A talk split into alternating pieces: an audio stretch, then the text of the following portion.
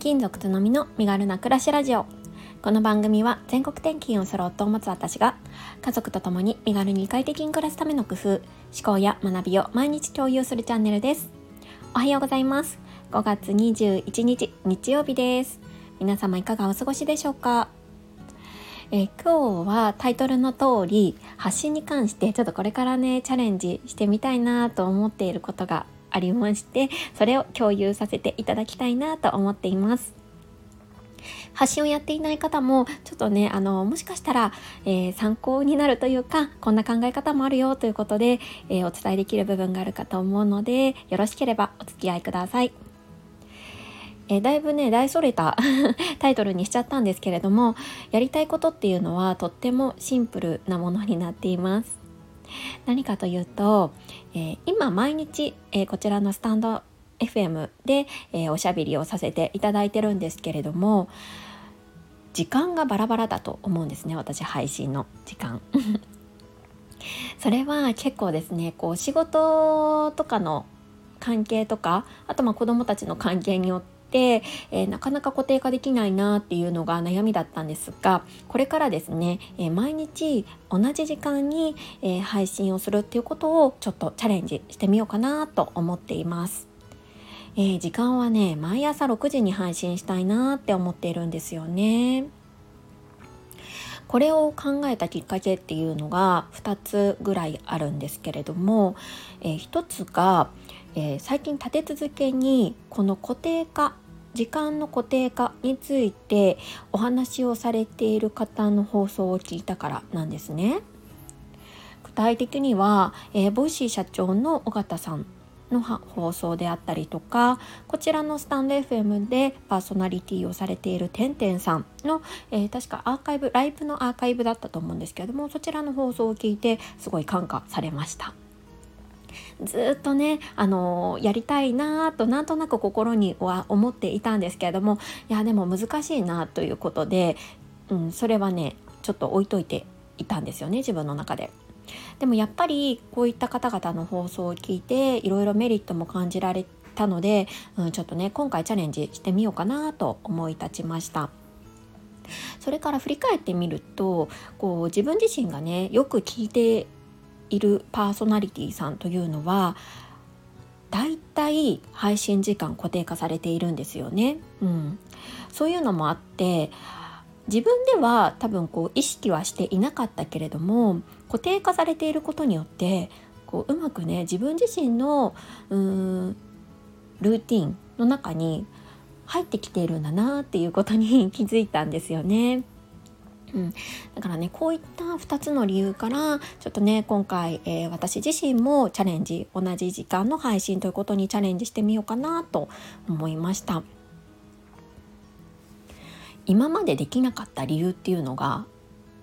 ちょっと考えてみたんですけどありましてそれはねあの毎日毎日放送したものをその日にとその日に配信していたからだったんですよね。いわゆる自転車操業みたいな感じでもうストックがなく毎日毎日、えー、その日その時感じたことをその日に配信していたからちょっと同じ時間っていうのが難しかったんですけれども別にねそこにこだわる必要はないかなとも思いました。えー、なので私はだいたい前日にとって次の翌朝に放送するっていうことをちょっとチャレンジしてみようかなって思っています。まあ、そうすれば毎朝6時に配信というのも、まあ、難しくはないのかなというふうに思ったんですよね。うん、でなんで朝6時かっていうと、えー、私自身がね結構その時間帯6時とか6時半に Voicy とかあとこのスタンド FM を拝聴することが多い時間帯だからなんですよね。え、私の子供たちというのは すっごい早起きでして、まあ、大体ね5時過ぎとかそんぐらいにはもうこの季節になると起きているんですね。だからもう 5, 時か5時台から家族全員が大体活動をしているような家族になるんですけれども、まあ、そういったこともあって6時ぐらいになると結構ね比較的落ち着いて、うん、聞ける時間が取れるのでまあね自分のこう生活スタイルにも合うかなって思ったので朝6時にしてみました。はい、こんな感じでちょっとねこれからうーん自分自身の発信について、うん、毎日固定化っていうのをチャレンジしていきたいなと思っています。えー、何かねちょっとご意見がある方とかアドバイスのある方ぜひぜひあの聞いえコメントとかでお寄せいただけると嬉しいなって思います。なんかねあの最近思うんですけれどもこういうなんだ発信とかだけに限らず、まあ、どんなことでもちょっとこれを極めたいなとかちょっとこれが上手くなりたいなっていうものに関してはうんなんか自己流ではなくってその道のプロの方とか、まあ、研究されてる方とかあと上級者の方とかのアドバイスをやっぱりね素直に聞ける人間に、ね、なりたいなって思うんですよね。私もともと結構ねがどちらかというと頑固な性格で自分がこれがいいと思うって思ったことを結構ね突き進んでしまうそのまま突き進んでしまって結果、うん、効率が悪いことをしていたりとかっていうのが今までの人生でよくあったんですよね。うん、でもやっぱり、うん、これからはねこうやって情報とかもすごい取りやすくなってきている世の中なので、まあ、柔軟にねいろんな人の意見とか、まあ、あの上級者の方とかのうんなんだ今までやってきたこう試みをうんうまく利用させてもらって自分に取り入れていけるといいなって思っています。やっぱり年を取るにつれてという表現が正しいかわからないですけれどもやっぱりこう人間年齢を重ねるにつれてどんどんねこう頭でっかちになって頑固になってくると思うのでこう意識的にね、うん、柔軟なうん、対応というか意見を取り入れられるような人間になりたいなって そんなこともね今回感じています。はい今日の本題はここまでになります、えー、この放送を聞いて何かしらいいなと思ったりとかご意見ある方はぜひぜひいいねやコメントをよろしくお願いいたしますいつもとっても励みになっていますここまで聞いてくださって本当にありがとうございますはい、えー、ここからはコメント返しをさせていただきます。105回目の放送、キッズラインで家事代行を頼んでみたノースマホデイに、えー、2名のほのほのさん、ゆうずきさんからコメントをいただいています。ありがとうございます。えー、ほのほのさんです。つのみさん、おはようございます。早速キッズラインで家事代行を検索してみました。ずっと家事代行気になっていたので、これを機にお願いしてみようかなと思います。また、用事はないのについついスマホを見てしまうのも意識をしてやめてみようと心に決めました。いつもいろんなきっかけをありがとうございます。ということで、ほのほのさん、こちらこそありがとうございます。そうキッズラインでねこの放送ではあの、家事代行を頼んでみましたよっていうことをお話しした回になります。で本当にねすっごいあの、よくってもっと早く お願いしてればよかったなって思うほど完璧なお仕事だったんですよねで私は水回りを中心に頼んだんですけれども本当に自分では手の届かないような部分をピカピカにしてもらえてもう心もね場所もすっきり綺麗になりました。ほのほのさんもきっとねご自身のあの地域であの素敵なサポーターさん、えー、家事代行やってくださる方が見つかるといいなって思いますので覗いてみて一回ねチャレンジしてみてください。はい、それからスマホを見てしまうのも意識してやめようっていうことですが、これねすごいやっぱ大切ですよね。私もついついまだねノースマホデーじゃない日は普通に スマホを手に取ってしまうっていうことがあるんですけれどもやっぱやっぱりこうスマホを手に取らないことによって生まれる時間の大きさにも今回すっごい気づいたので。まあ、目的がないのに手を取るのをやめようっていうふうにはちょっと思えるようになりました。はい、何かね参考になったらとっても嬉しいです。ありがとうございました。はい、続いてゆうずきさんです。つのみさんおはようございます。今朝の配信お聞きしてスマホを持たない一日ってこのご時世難しいですよね。それができるってすごいと思いました。私たちの時代は当然携帯もないし待ち合わせをして急な用事ができたとしてもどうしようもないという日々でした。今はこうやって毎日耳が忙しくコメントもほぼお聞きした方にほほぼお聞きした方にはしています。家事代行は頼んだことがありません。専業主婦なのでなかなかね、笑い。お仕事持っている人にはいいサービスだと思います。また感想をお聞かせくださいね。ということで、ゆずきさんありがとうございます。いや、そうですよね。あの、携帯がない時代とかの待ち合わせって、本当にもう、すごい怖いですよね今考えるといやなんかもう今では考えられないですけれどももうそういう時代もあったわけですもんね。でもなんかだからこそというか、まあ、そういう時代だからこそ感じられることとかできた経験っていうのもきっとあったんだろうなというふうに想像しました。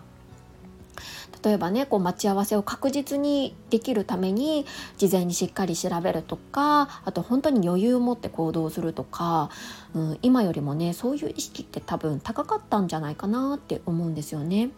きっと私たちはこう便利さと引き換えになんかこういろいろなこう注意しなければならないこととか人間が持っていた方がいいような能力っていうのも手放してきちゃったのかななんていうふうに今回ゆずきさんのねコメントを拝見して思いました。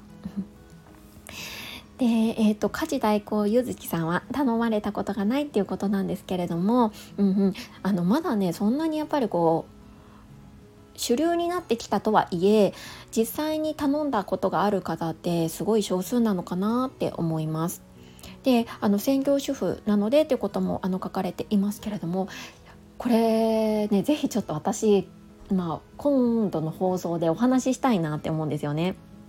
何を話すかっていうとやっぱりね専業主婦の方のお仕事って私すっごい尊いと思っててなんかそれがもっと何て言うんですかねこ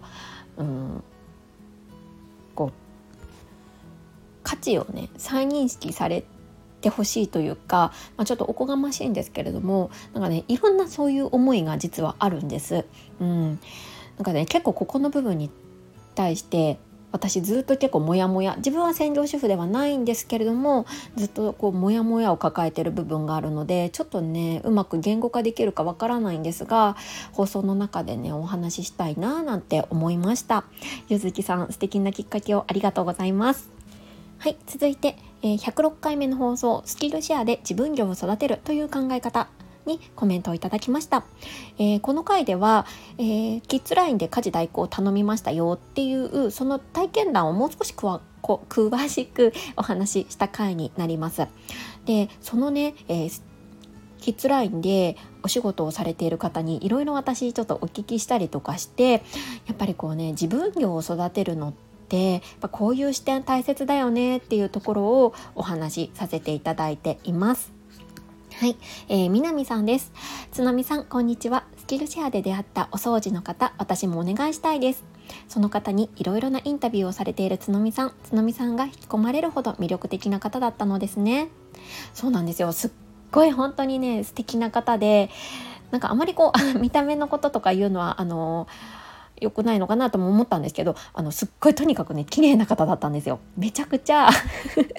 あの美人な方であので私より年齢だいぶ上なんですけどあこんな風に大人な女性になりたいって思えるような方だったんですよね。